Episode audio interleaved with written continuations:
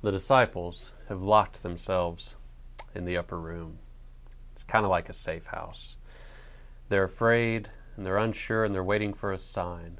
They've heard rumors about an empty tomb. They don't really know what it can mean. And that's when Jesus appears to them, speaks a holy word of peace, tells them to go out and share that peace with others. And one of the first people they encounter is their friend Thomas. He's also a disciple. And as we all know, he has his doubts. And he essentially says to his friends, I'm going to have to see this thing before I believe it. I think we know this story. Um, the Revised Common Lectionary, which is sort of like a biblical calendar, it prescribes the stories that we use in worship, and we use it somewhat, you know, um, loosely here at FUMC. But the idea of the calendar is that, um, you know, each scripture appears once every three years in a three year rotation.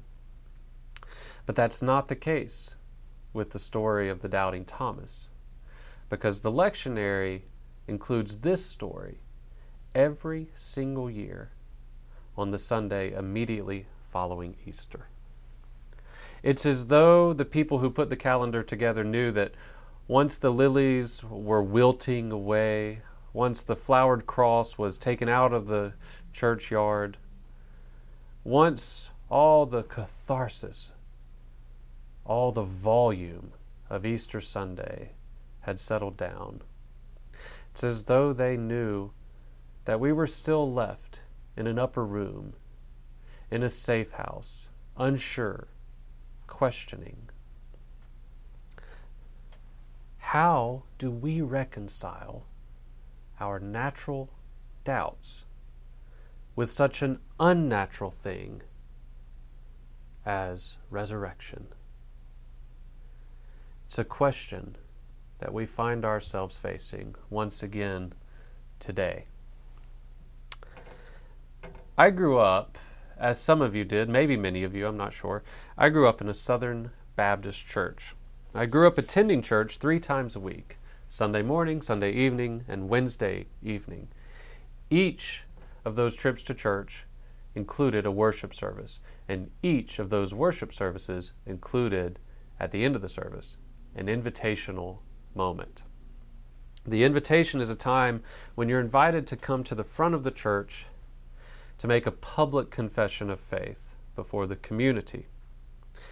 This time can be awkward. It can be especially awkward if no one goes down to the front of the sanctuary. And when that happened um, in my childhood, I remember that the pastor would sometimes address the congregation with the following question. He would say, Do you know that you know? Do you know that you know? Each time I heard that question, and if I heard it once, I must have heard it a thousand times. Each time I heard that question, I felt more convicted by the fact that I harbored doubts. I can remember staying awake in bed, fearful of the implications of those doubts, because I knew that assurance was, was a gift of God that was given to those who truly believed. And so my doubts were evidence to me of a weak faith. But I tried my hardest to believe. I read and memorized large portions of the Bible. I attended all the church programs. I went on mission trips. I prayed continuously. I even read um, books specifically about assurance, books that the pastor had recommended to me, thinking, well, maybe I'll find what I'm looking for in a book. And every time I heard that question, do you know that you know? Every time I heard that question, all I could honestly respond inside was, no, I don't. For a long time, I thought that I was alone in my doubt. Perhaps like Thomas. Um, I thought I was the only one who hadn't been in the upper room when Jesus showed up the first time. But I wasn't alone.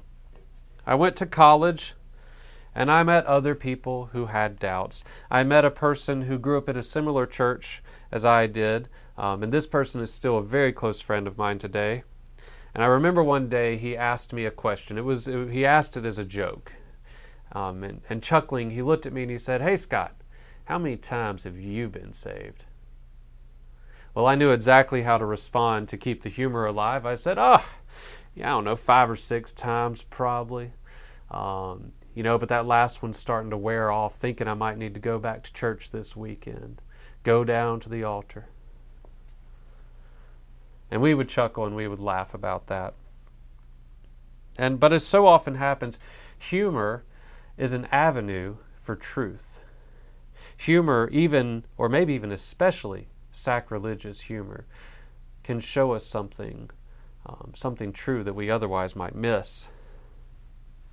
But more than whatever truth our humor exposed, at the time it gave me something that I really needed. It showed me that I wasn't alone that there were other people out there like me, people who struggled with faith in churches that did not admit to doubt.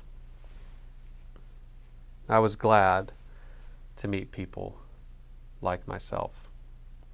And I would eventually meet even more people, people like John Wesley. You know, we recently told parts of his story to our confirmation class. We told about how he was an ordained deacon in the Church of England and how he accepted the call to cross the Atlantic Ocean and to um, do ministry work in the young colony of Georgia. We talked about how he came face to face with a fear of death during a storm out in the open ocean, how he was so crippled by his fear of death. But in the midst of that storm, we also told how there were some German Christians on board, Moravians, and how these Moravians were steady and strong, no fear, no doubt in the face of the sea's tumult. They just sat in the hull of the boat and sang their songs of praise as the sea um, poured in over the side of the boat. And John Wesley was moved by their faith and convicted of his own lack of faith. Well, that experience out on the open ocean, along with the fact that his mission in Georgia did not go well, would later lead Wesley to write the following concerning his experience of faith. He says, By the most infallible of proofs, inward feeling, I am convinced of unbelief having no such faith in Christ as will prevent my heart from being troubled.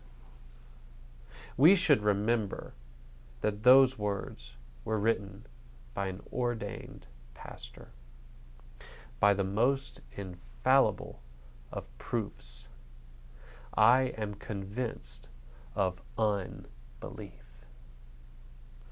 Wesley wrote those words in January of 1738, and Methodist devotees will certainly know that later that same year he had a particularly strong conversion experience, a first hand encounter with God wherein he felt his heart strangely warmed. And this is known as the Aldersgate experience. There's a lot I think we can learn from John Wesley. John Wesley, like Thomas, heard about the resurrection from others. Wesley certainly heard about it from his father Samuel, from his mother Susanna. He also heard about it from his brother Charles. And he took a great deal of hope from them. He entered the ministry. He traveled across the ocean at a time when survival was anything but guaranteed. And yet, like Thomas, he still craved that first hand experience with God. Just hearing about it from his family was not enough. He wanted that first hand touch with God. And I don't think we should fault John Wesley for this, and neither should we fault Thomas. After all, Thomas craved nothing more than what all the other disciples had already been given.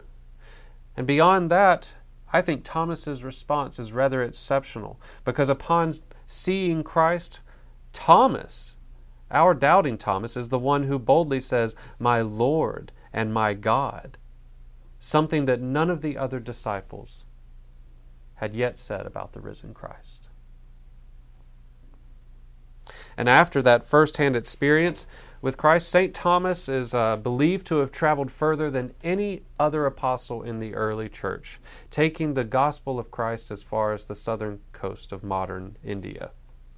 And again, I don't think that's different um, from John Wesley. We see how we see how um, there's a lot of comparisons here because after Aldersgate, he established a movement, the Wesleyan movement, the Methodist movement, and it transformed his native country of England, and it spilled over into the colonies of America, where preachers like Francis Asbury would take that movement to the ends of the New World, even as far as Haywood County. And I, I wish that the story ended there. I, w- I wish that that was, um, that was the exclamation point at the end of doubt. But lest you think that all was peace in John Wesley's strangely warmed heart after his Aldersgate experience, lest you think that all doubt was settled in that moment for John Wesley. Consider this. Consider what he writes in his journal just a few short months after Aldersgate in January of 1739. He writes the following He says, I affirm I am not a Christian now. Indeed, what I might have been, I know not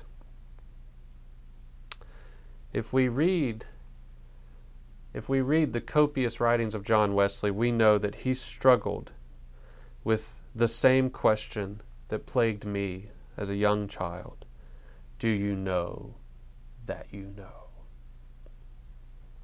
He eventually felt compelled to say that assurance was a gift that only some were ever lucky enough to receive. And so I imagine that St. Thomas, as he took the gospel of Christ to the furthest reaches of the known world, might also have still struggled with that question. In spite of his first hand experience with the risen Christ, in spite of his amazing declaration of the Godhead, my Lord and my God, in spite of all that, it's not hard for me to imagine that Thomas had some dark nights in his soul. Being in a strange place, enduring countless hardships for the sake of a gospel that, um, that Paul even describes as foolish to some people, that we might say is preposterous. Who could blame someone? Who could blame anyone? Who could even blame Thomas the one who saw and touched the resurrection himself, who could blame him if he should doubt?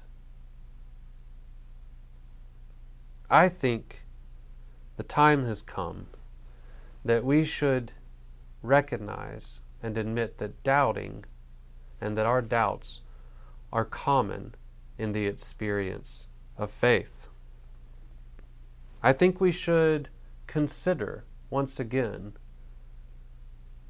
the song that Becky sang on Good Friday and its familiar words Just as I am, though tossed about with many a conflict, many a doubt, O Lamb of God, I come, just as I am.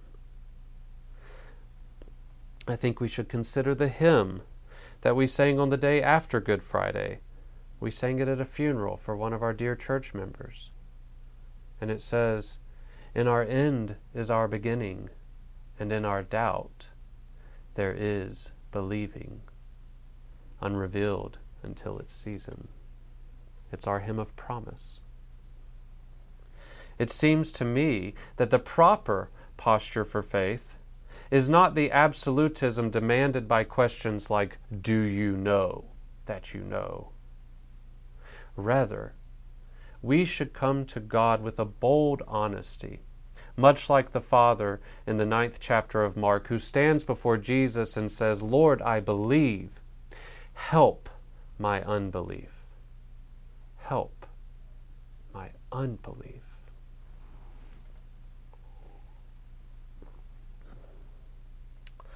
So, some years after college, I found myself working at a church in Maryland. And the associate pastor and I were pretty chummy with each other. And I knew that it was safe for me to ask that irreverent question to her. And so I said, Hey, Alicia, Alicia, how many times have you been saved? And she closed her eyes. Then she looked up and she said, Many, many, many times. I think John Wesley would have liked that answer. I think St. Thomas would have liked that answer too. And I know that when this would be ordained pastor finds himself crippled by questions, crippled by fear, crippled by doubt. I hope that in moments like that I can I can cling to that answer many many many times And so I say to you, how many times have you been saved?